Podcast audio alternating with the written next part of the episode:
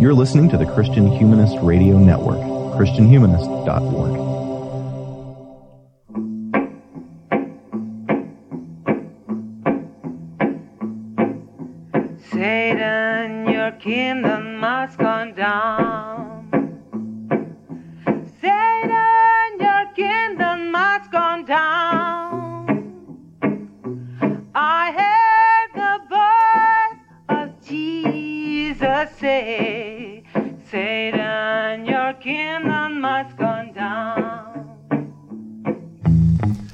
Hey there, everybody. This is Danny Anderson, and I thank you for tuning in to another episode of the Sectarian Review podcast, uh, where we cover all sorts of uh, crazy topics. And uh, today, the crazy topic that we're going to be talking about is AI, but from a very particular perspective. So, um, this is one of those shows that come to me from um, listeners slash contributors, and uh, one of our favorite uh, guest hosts on this cla- on this show is uh, Adam Ray Adkins, who's been on the show like two or three times already. Um, um, he's an artist who goes under the name Dirt Son of Earth, and uh, and also he's just a genuinely smart person who's involved in all kinds of stuff. So, Adam, thanks for joining the show. Thank you, Danny.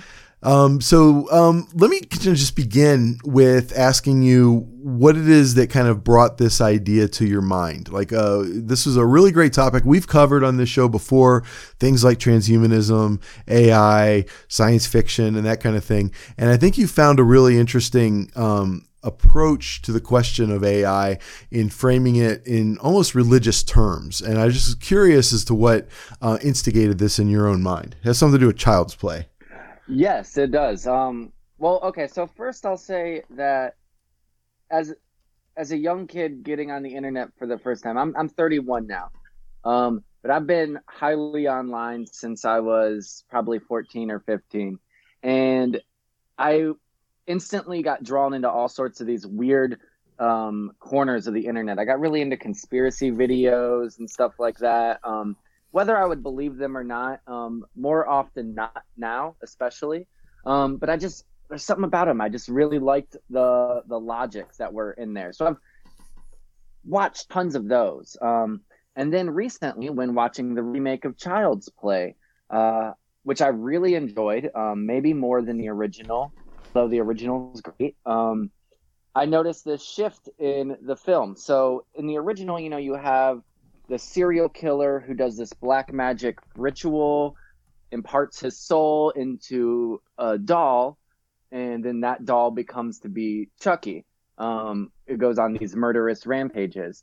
But in the remake, you have a disgruntled worker who turns off the safety protocols in an AI doll. Um, so you know the the doll's not just like a Cabbage Patch Kid um, with a talk box, but it's a fully functional AI that connects in your house with the Internet of Things.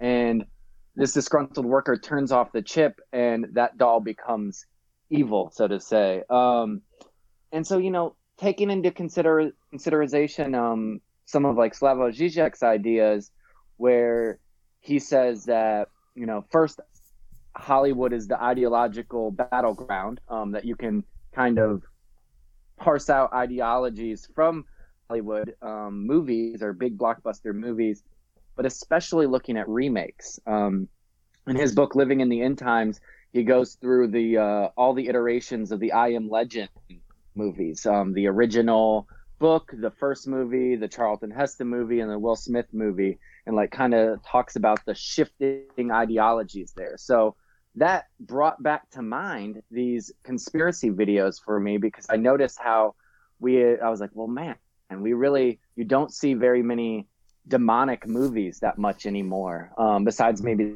the Conjuring series, but you know, we're really getting more and more into this uh, computers or artificial intelligence, not just as like, oh, it's run amok, it's bad, but kind of presented as evil or almost as like an antichrist type figure uh, to humanity. Yeah, I'm. This is we're so much on the same page um, in the way we think, which is maybe why we get along well. Um, but because I, I, I, when Child's Play came out, the remake, um, I actually wrote a thing about it for Sound the Sirens magazine, and I'll, I'll try and remember uh, to put a link to that essay if anybody's interested in the show notes. But um, in that, the same thing struck me. Um, uh, incidentally, just as an aside, um, I, I like both movies. Um, I do think there's something like special about Brad Dourif, the the the antagonist. He's the villain in so many great movies, and he plays the voice of Chucky and the and the uh, the killer who you know dies at the beginning. Um, he's uh, uh, just a tremendous force on the screen. And incidentally, if you've never seen Exorcist three uh, that he's in, that's a super interesting movie. Um, and uh, and and he's part of the reason why. Um, but so is George C. Scott actually. But the um, but back to the topic at hand. You're right. The way in which um, the remake, Lars Klevberg's remake, completely dispenses with metaphysical explanations for evil, right? Um, there's in Child's Play, there is a soul, right? Uh, there is sort of like um, demonic versions of good and bad, right? And uh, and that's completely um, gotten rid of in this 2019 remake where you have um, a, like a completely materialist approach to uh, to the world, right? And so you've got this um, disgruntled worker, as you said, who's basically um, uh, kind of a slave to capitalism, and bef- and he's just got this horrible life under under that oppression.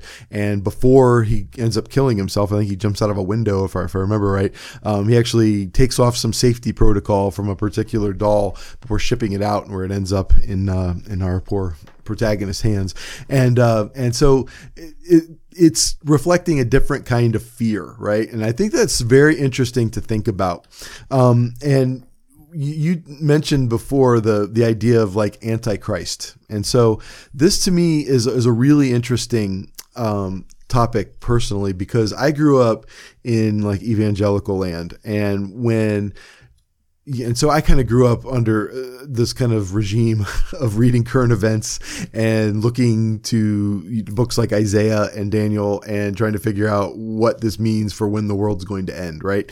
And those same people, of course, now get angry with me when I am interested in conspiracy theories and horror films, and um, and that's they don't understand that's their fault. But anyway, but the um, uh, even then though, I can distinctly remember um, thinking that while everyone else was looking for political candidates uh, to put the mantle of antichrist onto, embodying that evil in a person, I like wondered and sometimes out loud whether what that's actually describing is something more like a, a systemic kind of um, uncorporeal uh, evil, something that's not a human body, but more of a, of a mechanical system. Um, and not, I don't even know what I believe about the end times at this point in my life, but I'm just thinking about what I used to think. So even then, I was wondering about, I wouldn't have called it AI, but I was actually wondering about the Antichrist as a kind of mechanical system and not a human system, not a human being. Uh, and so I think it's so interesting when you brought this to me. That's one of the things that originally came to my mind. So I'm very, very grateful. So, um, what, like, what, are, you like, elaborate more on your thoughts on, I guess, the antichrist metaphor when thinking about AI um, because you're right you sent me uh, incidentally a couple of great links to some um, YouTube videos like conspiratorial videos which I also love. And since the fake news paranoia by the way. It's harder to find this stuff on youtube. They've buried they've buried these things and it's really hard to find. That's true. So when you send they me bury this, the good stuff. they really do. Um, and i'm teaching a class this semester on conspiracy theories and it's very difficult to find the videos i'm looking for to, to as illustrations because youtube's so paranoid about them. But and incidental so you found a couple of really great ones and i'll put the links to those up on the show notes as well. Um, and so why don't you let me know a little bit something about your thoughts here on the metaphor of Antichrist for AI? Sure. Um, so I think it's important to note that you know we're not just talking about a confined smart computer. Like it's not um we're not talking about like data from Star Trek: The Next Generation. um, uh, these the artificial intelligence is a most likely going to be a global thing because it will be connected to all computers um, or most, you know, a large uh, percentage. But I think what happens is, you know, you have this thing that is thinking possesses an intelligence that is probably greater than the capacity of any human, you know, and by doing this, it's going to almost have people flock to it um, and see it as this omniscient creature. You know, we're going to say if it's sentient, maybe it has a consciousness, it deserves rights. Um, and I think, you know, something greater than us, it's elevated in this sense. Um, so it's like, you know, this maybe global thing that can reorganize all of society for the better. Um, and we see, we'll see people flocking to it and it kind of will like promise an age of prosperity, maybe 2000 years or so. Um, and I think through that, like, you know, that's, that's where that metaphor kind of comes in. Like it can be seen as a negative or a positive thing. Um, but you have like, let's say the movie I Robot, the, the big thing in there, I think is, um, Viki, V-I-K-I, and she's the AI that basically comes to the conclusion that she has to help humanity, like be this mother figure and protect us, and like she knows what we want more than we do. You know, um, is kind of her idea. But I think the human idea there is that maybe we're scared of what we really want um, from that. So maybe that disconnects it a little bit from Antichrist, but I still think it rings in there, like it has that message. And also, you know, speaking of um, YouTube removing videos. Maybe that's why. I tried to find another video that I saw a few years ago. It was an older one, but um, made the claim that uh, when they rebuild the temple for, um, that will bring about the end times, it will actually be the giant um, uh, uh, hard drive that's holding the AI supercomputer there. So it's like it's going to be in Jerusalem. Um, and that you know has of course some rings there as well um, or even this doesn't uh, pertain just to christianity as well. I've found some um, in time muslim sect uh, videos that have this where you know they would call it the dajjal um, where the dajjal is this demonic entity that presents itself through the computer through the viral. Um, so it's like in their in those senses i remember it being almost like uh not that ai was replacing the demonic but um that satan or was like literally acting through the internet that the internet was a force of evil um which is an interesting thing. Like uh and that one had some similarities too where the um uh i can't think of the name of it. I'm blanking. The the big box. Um, the the it's like a Muslim uh, holy holy site. Um, oh, uh, is it is it? Oh gosh, that's not Mecca, is it? Uh, uh, it's in. Uh, I know what you're talking about. Yeah, um, that yeah, and then like kind of linking the way that looks to the way um, the the big uh, computer systems that house these like Google DeepMind look um, as like the false prophet of sorts. Um, so it kind of like you know they there's all these mirrors out there that look very similar to that way and um, if we're looking at computer systems as being able to answer our prayers um, in a sense that they present themselves in this very striking way that is kind of fearful in a lot of senses especially in popular media um, yeah, that's very interesting. And the way you describe that that box, and I apologize showing my ignorance. I can't I can't produce the name right off the top of my head here. Um, that reminds me very much of the obelisk in 2001, right? And and I think uh, Stanley Kubrick is sort of intro- well, and Arthur C. Clarke are sort of introducing this idea of if not artificial, then some sort of external, um, artificial to us intelligence that kind of shapes not only i mean this is where i think it, do, it does relate to antichrist because it shapes our desires right? It, it it it makes us conform our desires to the will of this machine in this case right? And so i think that that metaphor really does kind of hold um, hold true. And I was unaware that there's sort of an apocalyptic uh, version of Islam. Uh, that that's that's very interesting. I'd love to kind of look into that. That's uh, I'm glad you alerted me to the existence of such a thing. I would love to see how it compares to the kind of Christian, you know, apocalypticism, apocalypticism that I kind of grew up in.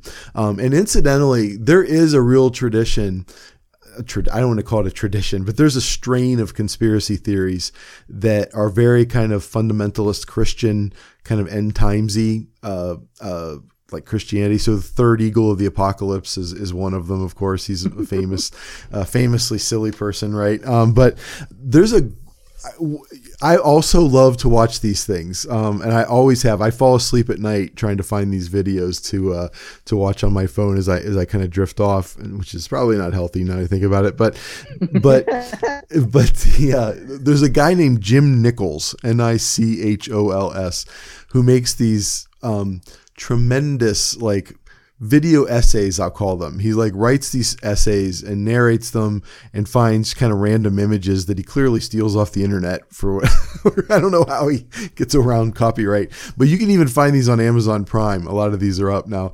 Um, and many of them really conflate as you're talking about these kind of hardcore conspiracy ideas about aliens and find a way to make it work with um, demons um, and um, and aliens and AI, and finding a way to make that those materialist fears um, coordinate very neatly with metaphysical like conservative Christian ideas about demons and uh, and interdimensional beings and that kind of thing. Um, and so, if you're interested in in what that kind of looks like in practice, I highly recommend googling um, Jim Nichols UFO art is what he calls it, and uh, and he has some really amazing um, arguments and theories about the world there. So um, yeah, that's great. And so I one thing I think that'll help us sort of flesh this out. Um, this idea of like evil AI is that fine. I mean, you've already mentioned a couple things about iRobot. We've talked about the new Child's Play movie, but I think you're right. I think popular culture is a place in which it kind of gives shape to a lot of these kinds of ambiguous fears about what this is doing to us.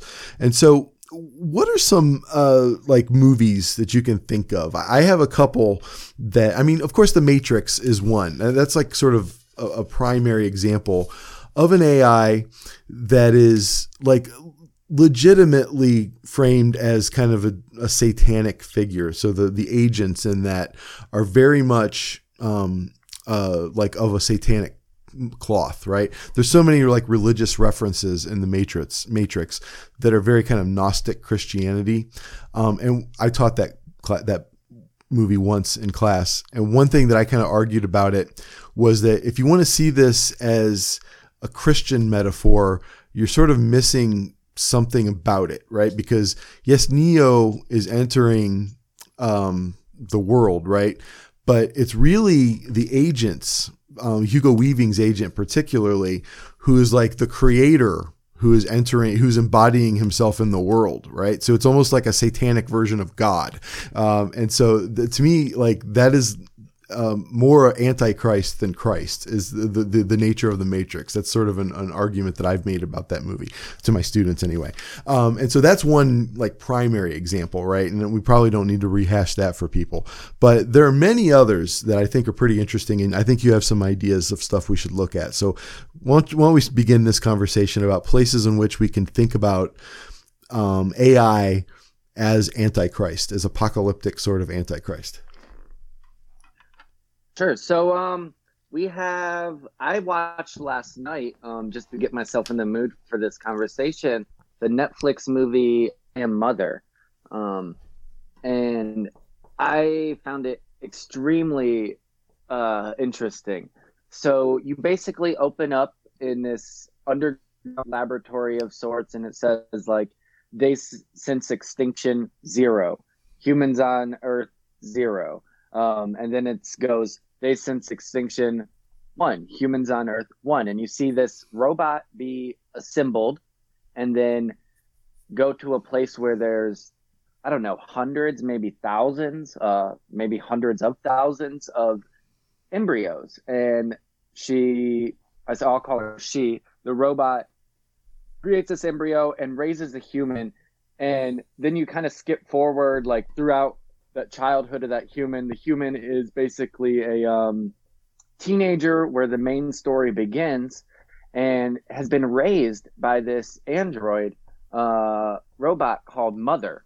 Um, so mother and daughter are their only names given. So it has this kind of like Genesis feel to it. Mm. Um, and she tells her that all of humanity was wiped out by a virus. Um, and you know, eventually in the film though, you get this um, another woman, an adult woman, is banging on the outside, and daughter lets her in, um, help her, and she's frightened of uh, mother like completely. And you find out that there was no virus outside, that it's been a or on the droids machines have taken over and are eliminating humans.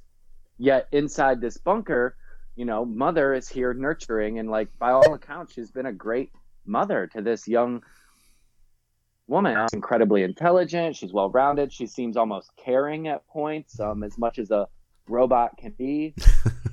and then so the the story progresses and big spoilers here, but you find out basically that Mother is just one face of the global AI system that has taken over and has deemed humans uh, too destructive that they need to start over. So she, the same mother that has been nurturing this young child, is also the one that has destroyed all of humanity and is now terraforming the earth.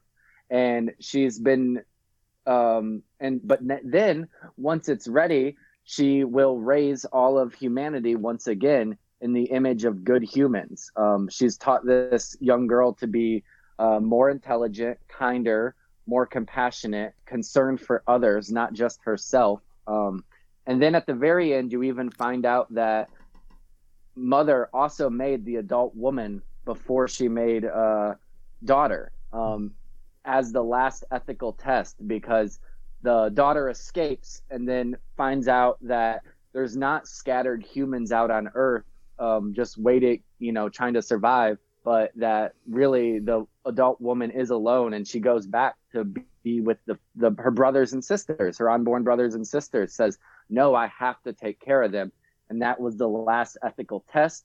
So mother leaves, even though she's still in control of the whole world. She leaves and lets daughter kind of be the new face. Like she re rebirths humanity in this image of uh, how she thinks they should be.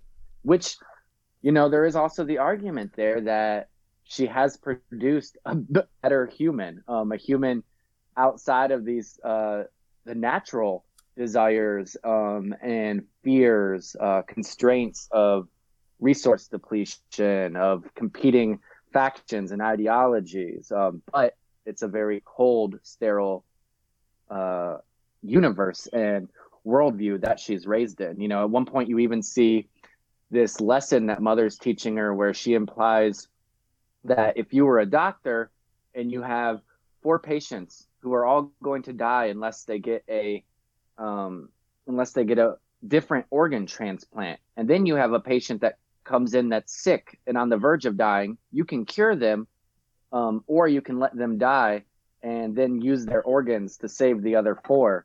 And you know, your ethical. The answer is that you should let that patient die and you know then um, harvest their organs to save the other four. So like that's the image she's raising this child in. So there's this very strong collectivist message as well, um, which I think you see in a lot of the fears of AI movies. Um, so you see that in the iRobot too. It's like this collectivist message, or um, what on the internet's called a uh, Sinofuturism, which is this like strange Orientalist um, conspiracy theory about, about how China um, will take over the world in this like futuristic um, AI cybernetic collective type. Um, so I think that also goes hand in hand with a lot of these messages. Is it's um, there's also this fear of collectivity um, versus individualism, like the loss of humanity to the whole, and the whole isn't even a greater human picture, but this uh, imposed cybernetic robotic picture. Yeah, like the Borg uh, in in the Star Trek universe, right? That is sort Yes. of the fear of, of being assimilated, kind of into uh, be having your individuality taken away, being de-individuated, right? And so, um, yeah, that's definitely. I have to check this movie out. Then I haven't seen this, but that that sounds very fascinating. Um, I, I one that uh, and it kind of reminds me on some level of it's a really not good movie in terms of just the quality of filmmaking. I, I don't know. I mean, I'm not someone who I, I don't really like to give negative reviews about movies. I would just rather let bad movies be bad movies, right? But um, I acknowledge this is not a, a well made movie in terms of the technical aspects of making movies. But uh, a few years ago, a movie called Transcendence uh, came out with Johnny Depp. Um, did, were you aware of this one? Um, it's I I remember that one. I don't think I saw it. yeah, it's a really interesting idea, and there are memorable aspects of the movie. It is told in a very sloppy way, and and it's not a well-made movie, right? But it is an interesting intellectual question that it raises. Basically, you've got this sort of genius type person who's working on um, like sort of AI, and there's a kind of terrorist group that fears what will become uh, of the world that is run by AI, right? And so they assassinate him. They shoot him with like a bullet that poisons his body, so he will die in 30 days or something like this. Um, that makes no sense to me. Why you would why you would give him a time frame, right? So that's one of the the plot holes of this movie, right? But in that, before he dies, he's able to sort of like um, upload his consciousness to a computer.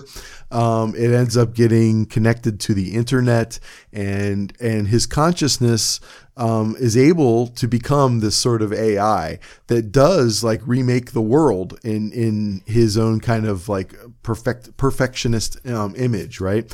And uh, and it does so by kind of dehumanizing people. It, it he creates some sort of like microbots or something that um, just scatters the world with and like people who have disabilities are healed but at the same time they are now uh, connected to like the singular mindset right? And so they're on some level improved but they're diminished in the fact that they've lost individuality right? They become kind of um, external tools for the AI, um, and so it, it's a it's it's a fascinating like question. Like I said, it's a badly made movie, but a fascinating question that it raises about um, the what's lost in improvement, right? And I have to say, going back to the Christian fear of antichrist and the way that I've always in the way that it's kind of popularly envisioned in books like the Left Behind series and that kind of thing, right?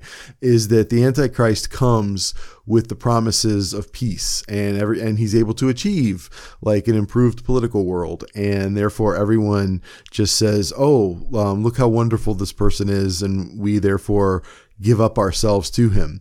Um, and um, and even in Christianity, now that I'm thinking about it, even in I want to say Christianity, even in that form of uh, of uh, you know whatever um, apocalyptic Christianity, the there's a very strong thought that the mark of the beast is a, a chip implant, right? And so uh, there's a, a way Yeah, in which they've always kind of can almost from the beginning since we've developed computer technology conceived of that that kind of mark of the beast as being um, cybernetic uh, on some level, right? And so there is a way in which those kinds of fears um, do play.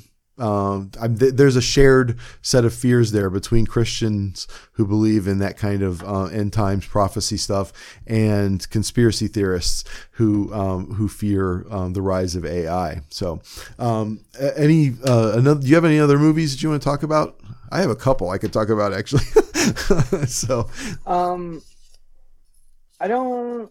Well, well, I had some books too. Um, so did you read uh, Bash Bash Revolution by Douglas Lain? I, I have not. I should actually. No. Sorry, Doug. Um, it's um, you know, in that it's uh the story about this AI system that kind of takes everything over and reshapes the world that and it's semi dystopic um although he claims he wasn't trying to write dystopia um but his main character really hates everything that's going on. Um but it's kind of like the world's reshaped in to everyone's playing these uh, augmented reality video games all the time, and it's run by AI named Bucky, who has a secret mission to actually divert um, uh, uh, nuclear war because Trump's president and he's going to cause nuclear war. Um, so the AI is really converting everyone to playing these video games so he can convert the president and basically distract people from their destructive tendencies by uh, submersing them in nostalgia. um, Interesting. and yeah, and the main character, um, who's a young, like a teenage boy, I don't know, he's like 17 or so, uh, has a girlfriend who is in a Christian end time called called uh, Jesus is the Light, um, and they believe that the apocalypse is coming or is like knocking on the doorstep. Um, but his girlfriend becomes convinced that somehow the the AI that uh, the main character's dad has been working on for the CIA um, is somehow connected to this apocalypse and is almost like a uh, a messenger of God or something like that. Um, so it's but then it it doesn't turn out the way that she wants and she becomes disappointed and disillusioned and actually loses her faith in the process. Um, and not in like a you know it's not like a triumphant atheist tale of a christian losing faith. It's a very like it's a defeated tale you know. She believed in something and then she doesn't but she's still stuck with the whole world is still stuck with this ai um, forcing them to do everything um, play video games forever um, and then you also have stuff like uh, Harlan Ellison's um, short story, I Have No Mouth, But I Must Scream. Are you Oh. familiar with that one? I know Ellison, but I don't know that story. Oh, it is chilling. Um, one of one of the most disturbing things I've ever read personally. Um, and it's a AI thing in the future that is basically keeping a few humans alive and has has gained such power that it can um, manipulate matter, you know, as well, and is torturing the last couple humans alive um, and keeping them alive, though, just to torture them um, for bringing it into existence, basically. Um, Interesting. and you know, so I think there's yeah some some elements there as well as like, you know, what if we bring this AI into existence and it resents us for it? like, you know, what? Why does it want? Does it want to just? Um, there's like that question too, which I thought was, you know, not something you actually see brought up all that often. yeah. Um, but what were the ones you were con- you were thinking of? Well, I mean, on a, I mean, I'm not going to dwell on them, but I mean, even very popular movies like the Marvel Universe has dealt with this explicitly with the second Avengers movie, yeah. right? Age of Ultron. So Ultron is this um, artificial intelligence that is uh, kind of bestowed the power of one of the Infinity Stones, and and therefore attains self awareness and immediately goes about eliminating humans from the Earth as a way of purifying the Earth, right? Um, and so that that's a, a very kind of popular version of this. And even now I'm thinking about it, Captain Marvel, the planet that she's from, I forget their names now, um, but their society is organized around the Supreme Intelligence, which is basically an AI that um, they've uh, that makes all of their political and moral decisions for them, right? And so they're uh, kind of aggressive, uh, colonizing um, society is is based on uh, an AI, right? That that has kind of got negative intentions for the universe, um, and so yeah, even in those there, there's popularity. One that I really recommend people watch is Ex Machina. Um, with um, eh, with Isaac, uh, what's his name? Uh, the dude from Star Wars. Shoot, I'm blanking on names today. Um, but uh, and it's a very, it's I appreciate movies like this. It's a throwback um, sci-fi film in which it's not it's it's slow and philosophical, right? And and I appreciate movies like that increasingly as I get older. Maybe um, I actually just released an episode um, with Derek Varn about um, Solaris, right? And so it's very much in that tradition where you have um, in, in a sci-fi world you're having people have conversations in a hallway uh, right? And, and i think that that's kind of um, what this movie's tone is like. And i think it's just a fascinating um, study of the ethical ramifications of creating an AI, right? That ultimately has that is ultimately more powerful than you are. And so, um, in this case, you've got this kind of Mark Zuckerberg type um, of tech uh, uh, an entrepreneur who ends up secretly creating this AI in the body of a, of a beautiful woman, and has one of his employees engage with this uh, AI to see if it passes that uh, that test to see if it's uh, if it's self aware or not, right? Um, and and as it turns out, and then you know the plot develops from there. I won't spoil it, um, but it's a, a fascinating um, explanation or ex- exploration of the kind of um, ethical question that that book raises, that Ellison story raises for you. I think um, what happens when you in imbue something with consciousness? What kind of uh, responsibility do you have towards that thing at that point? Um, and so that's really fascinating. Um, and so let's kind of move on though. I mean because pop culture is full of these these stories right? And so one like really interesting question that you raised for me in our correspondence about this was the role of like internet culture uh, in in AI, and I think that's really fascinating. Those two videos that you sent me very much have religious tones to them. There's the one called like the seven days of AI or something like that, right? Um, and, the link will be on the mm-hmm. on the show notes for this. If you go to sectarianreviewpodcast.com, you can find that. And uh, that one was fascinating because it, it essentially posited a new creation upon the dawning of um, AI's uh, becoming self-aware, right? And it sort of ends with this kind of bleak erasure of humanity uh, on the seventh day. So in seven days, there's all these massive upheavals, and it's weirdly plausible. Actually, it's it's very very interesting. Um, and so one thing that I don't know struck me when I was thinking about the role of internet culture in this, and I guess it's the same thing with conspiracy theories. I don't know that you can disentangle the form and the content. Okay, and so it's the internet is not just a distributor for fears about AI, right?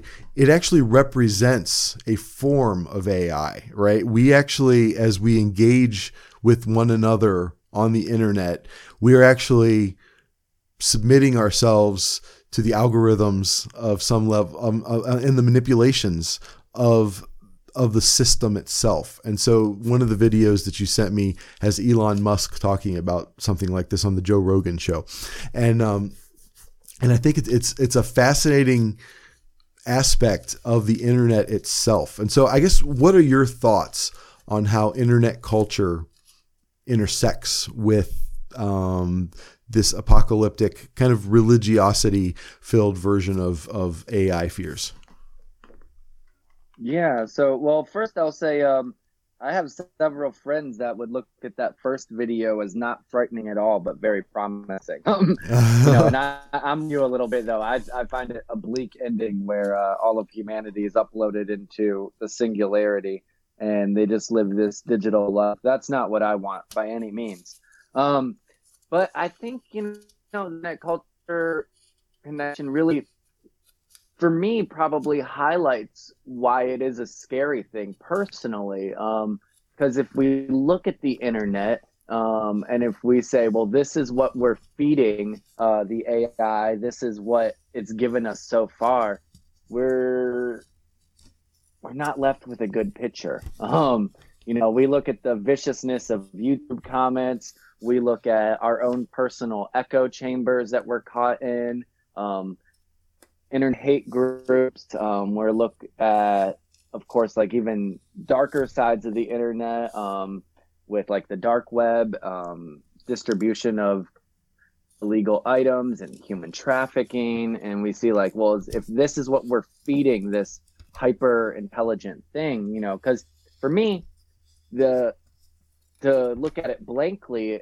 um, a hyper intelligent AI isn't a scary thing, but to think further on it to think that what it's going to be connected to is all of this, all of our Facebook profiles, all of um, our you know Instagram, all of Google's uh, search results. Um, you know, you start to kind of fear, uh, you know, what what it would come up with. Um, so in in that video, I think Elon Musk actually says uh, that he he thinks that um, the AI of Google that we're of, that we're feeding is like our id, um, like it's like this collective id. Yeah, Uh, it's an interesting point. and that kind of yes, uh, because you know it kind of makes me think of um, uh, to bring Zizek back up. So in Zizek's book, uh, like a thief in broad daylight, he he tells this joke that he tells all the time, and it goes something like, so a guy goes to a a cafe and says, uh, orders, I would like a cup of coffee with no cream. A minute later, the waiter comes back and says, I'm sorry, sir, we are completely out of cream. Can I give you a cup of coffee without milk?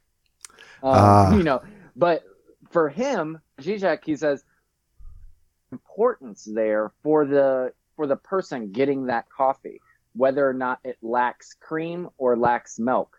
Uh, that symbolic element is incredibly important, you know, and for he's he uh, says that he doesn't think an artificial intelligence will be able to tell the difference between coffee without milk and coffee without cream.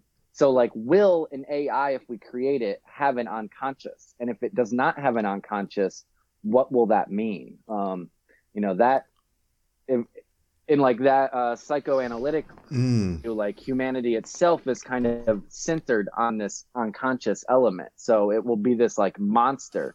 Um, and yeah, that that is pretty frightening if we look at the internet that way as uh, not a projection of unconscious uh, desires and fears, but like the very lacking of the unconscious.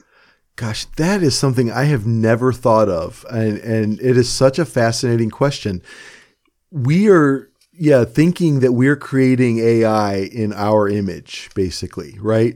But I mean, one of the you know key concepts of psychology, as you say, is that we have an unconscious, and even this is consistent with Christian thought. Like we have original sin or something, right? Something that is um, we're unaware of that partially drives our motivations for doing everything we do, right? Is it possible to create an artificial intelligence that has a subconscious, that has something um, that it's unaware of about itself, right? And so, if something is utterly self aware, can it have a subconscious? And if it doesn't, can it actually even be close to replicating like a human consciousness? Like, this is, I have never considered this question. Um, that is so fascinating to me. Um, and, and yeah, and I think that's honestly part of and so without i don't know if the internet has no subconscious like so let's just look at something discrete like twitter okay twitter is sort of a place i don't know if you're on twitter or not are you on twitter um, I'm actually not. It's one of those social media things I decided that I should not engage in, Yeah. given my abil- my my tendency to have hot takes and to uh, sound off. I'm like, you know, I should not do this. well i would never blame anybody for not being on twitter that's for sure I, i've i've found a way to curate my feed and i i am I, i'm entertained by it at this point but um but yeah it is not a place that i recommend anybody go um and so but if you look at a space like that which is famously toxic, right? And, and famously kind of ugly. Um, it is a, a space in which that is completely unaware. Uh, but I guess what I'm saying is, is it unaware or is there no there under there, basically, in this case? Is there no subconscious? Is Twitter exactly what it is on the surface? Um, and, and, and it's unaware of its motivations because there is no underneath what it is on the surface, I guess is what I'm saying.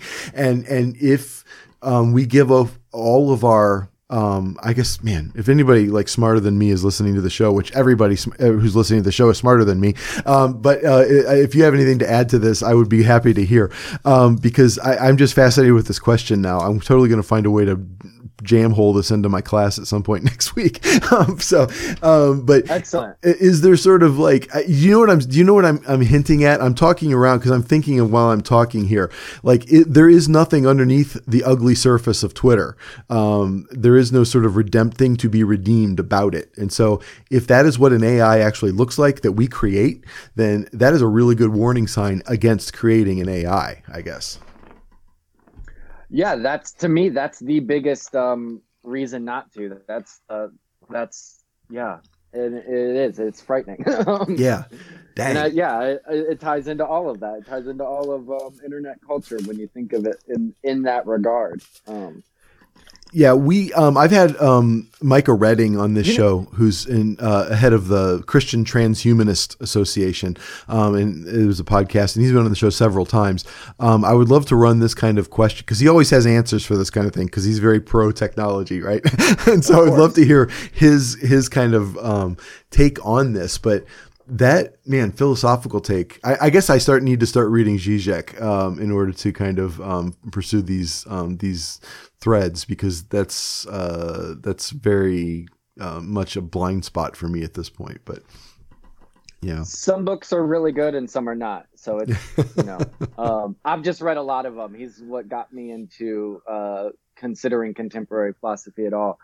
But you know, I do want to say I don't want to sound like like um like a luddite or anything. I'm not I, am not scared of technology in many ways. I think um so if we want to go back to Child's Play, uh, an important thing is that the main character Andy is deaf um, or you know partially deaf, and so he needs a hearing aid in order to hear. yeah, Um, and I think like that's a subtle way of saying, hey, I'm not saying all technology is bad. I'm not even saying like, you know, integrated technology is bad. Um, there is needs for it, and there are. It is a tool um, by all means.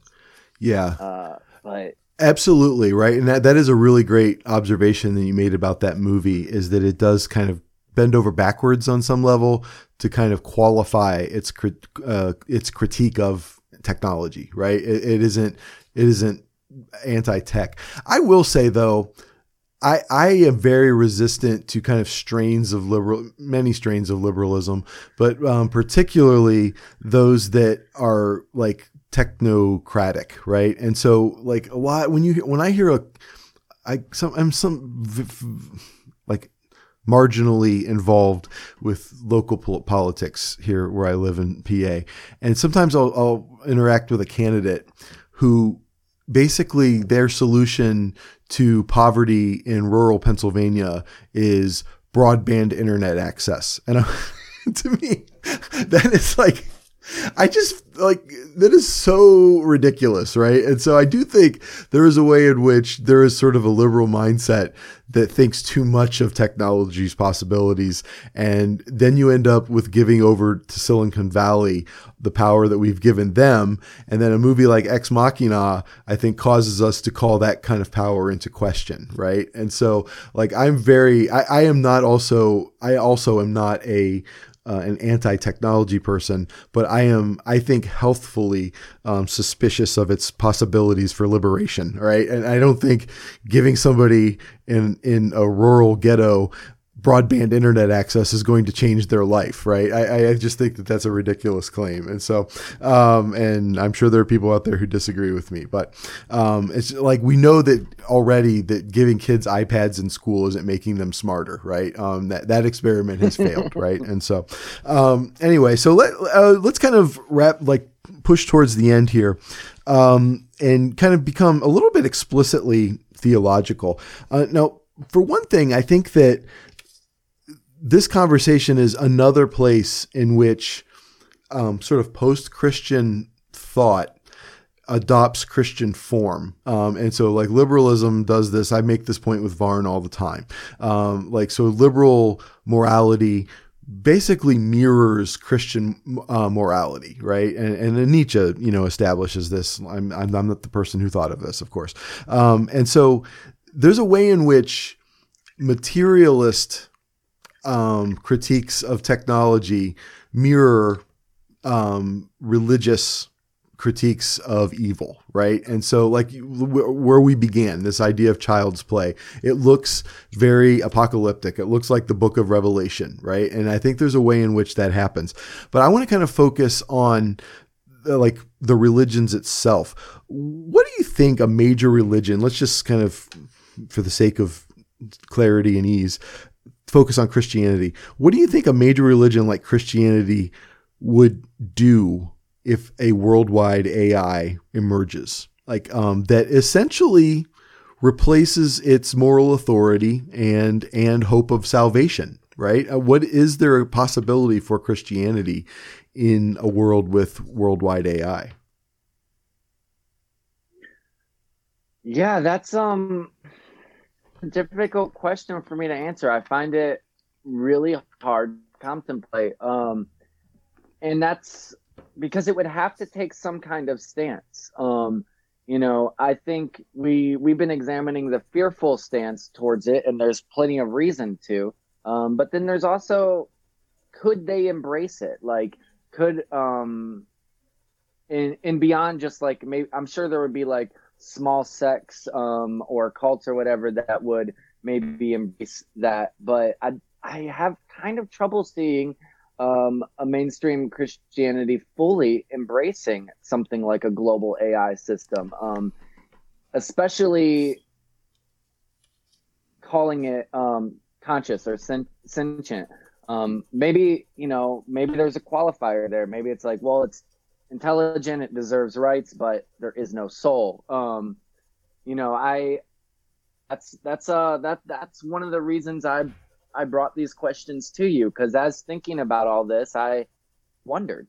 I, I wondered that. I thought, well, is this even a fear in like is this a thought in any mainstream religion? Like, um, you know, is this something that people are concerned or talking about? Um, maybe not, you know, high up in churches, but are are congregations concerned about this? Like, do you your congregation would blink an eye at Google DeepMind unveiling a global AI system. Um, yeah, I, I, I, this is obviously, I mean, honestly, never come up uh, in any kind of uh, religious context that I've I've been a part of. But and I guess where I'm standing on this is back where I began as a kid thinking about it. To me, I mean, maybe this is because I'm a humanist, right? And, and I mean, I, I, teach in the humanities, and and I consider myself a Christian humanist, right? And so, uh, and so I have a, a clear bias here. But I, to me, this is exactly my fear of Antichrist being a mechanical system, right? Because mm-hmm.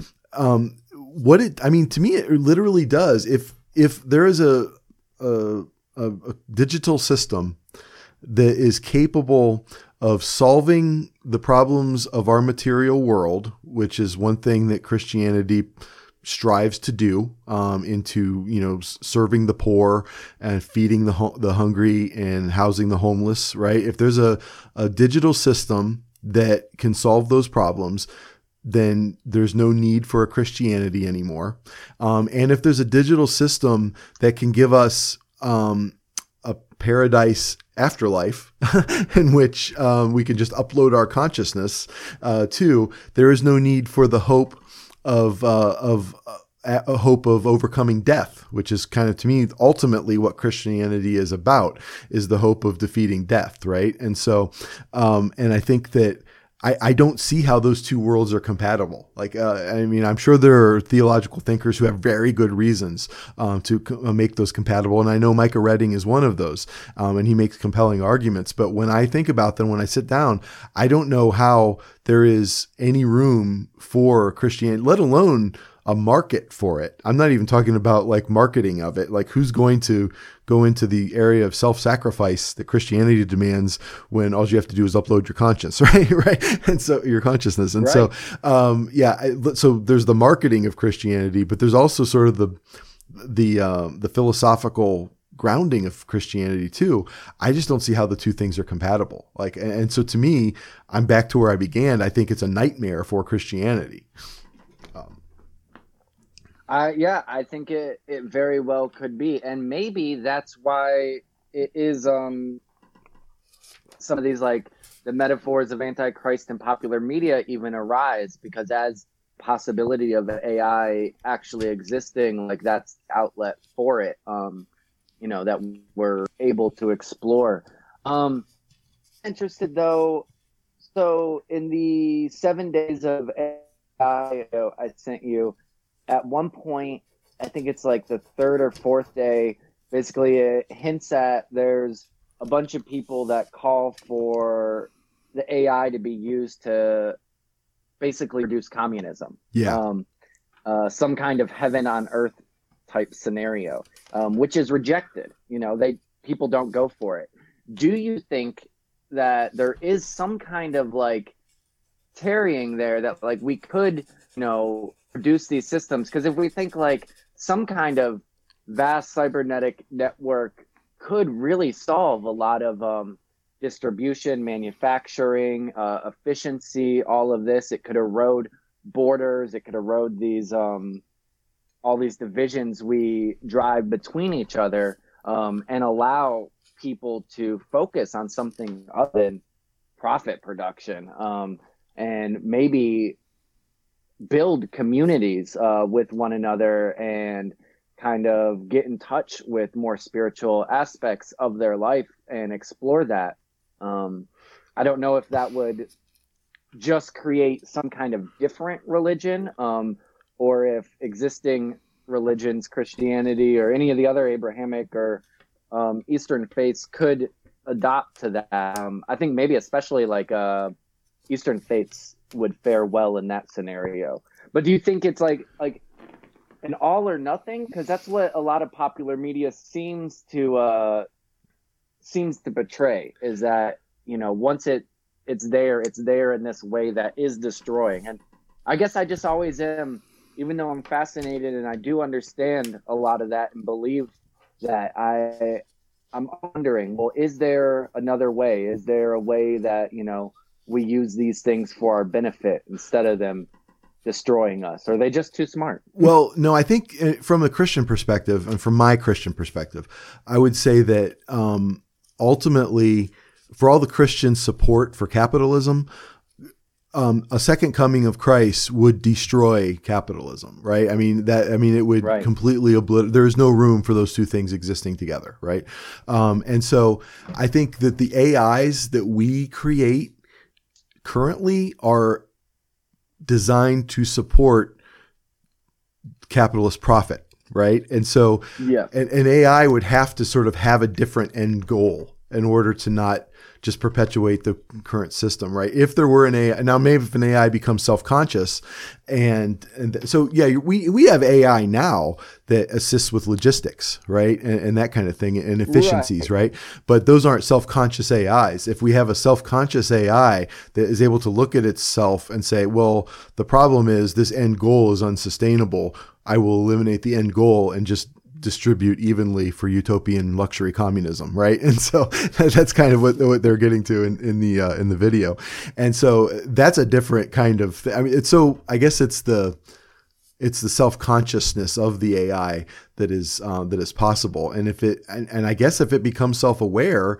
then it takes on this messianic role of utter just utter destruction for the purpose of creation of something new right? And and that is terrifying because we are what our bodies are what's being destroyed in that process right? Even though and so yeah. yeah. and so that's why it's the stuff of nightmare. So. Yeah yeah absolutely.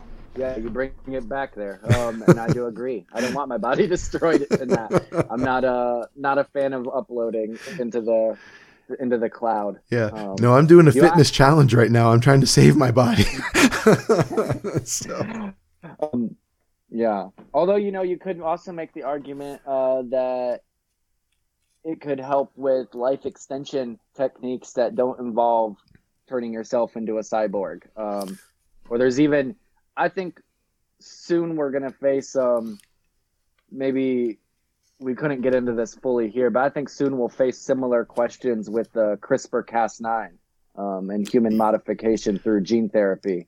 I um, yes, I have actually been. How, yeah, I'm sorry. Go ahead. I've yeah, actually. I wonder how um, that's going to be perceived. I wonder how you know I the the paranoid part of my brain from consuming conspiracy videos for so long makes me think that like that will be the next war. Um, um, between who has access to that and if it will happen at all. Because um, I think there's, you could make a lot of the same arguments for that too. Like if we're able to fully reinvent our bodies and our future um, generations' bodies through CRISPR Cas9 and really do some different stuff to the human body. Um, yeah, I don't know. I wonder what the religious implications there are. It's almost like humans becoming some kind of Promethean figure.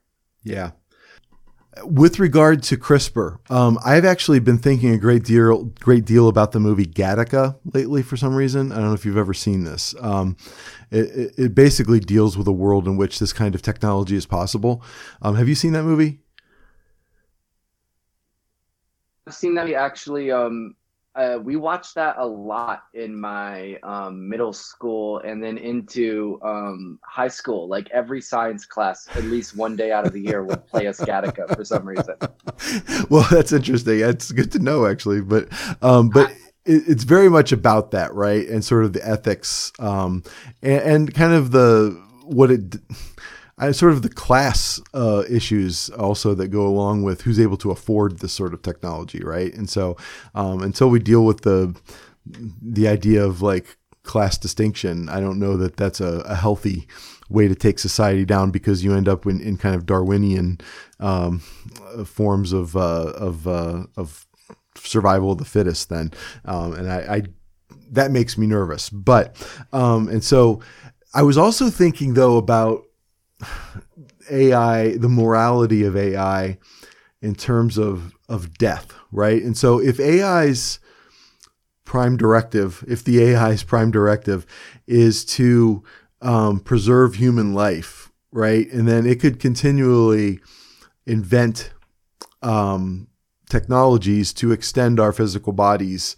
I mean, theoretically forever, right? If it could find a way to replace cells, right? And so, um, and so there's a if that's the if that's the end goal, then I think we end up losing what makes us essentially human in that having a, a, an expiration date is what makes us essentially human. And this is why I think Blade Runner, this is one of the things I think Blade Runner is trying to, to get at. Like, um, the fact that Roy dies, that's the moment he becomes human because he has that expiration date. Right. And so, um, and so I think that, if an AI accounts for the fact that death is a natural part of the human life, then I think we're on to a much kinder, gentler world, actually. Um, um, until the point at which it starts deciding when people die, right? And then you end up in Logan's Run.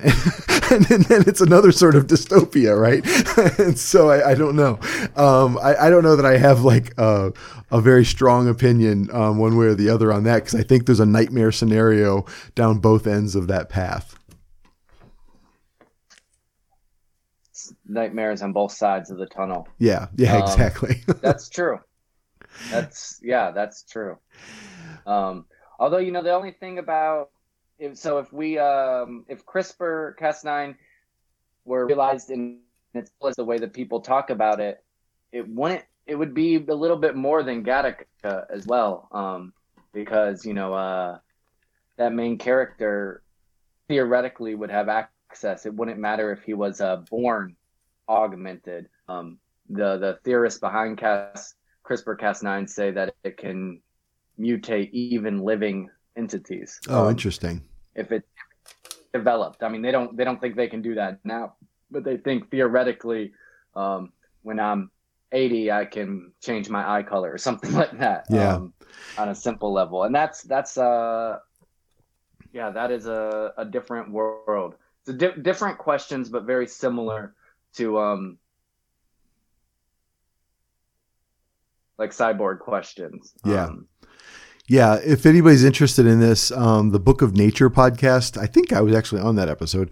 Um, they actually did a, an episode dedicated to CRISPR um, a couple of years ago. If you go back into their catalog, and uh, and you can find that, and they have a, a, whole bunch. They're scientists, so they have a whole bunch of stuff to say about that that I didn't have. So um, that was that was a fascinating conversation. So, um, well, Adam, um, we're uh, just over an hour here. I'd like to give you a chance to summarize anything you want to say, uh, and then then uh, we can sign off. Any final thoughts?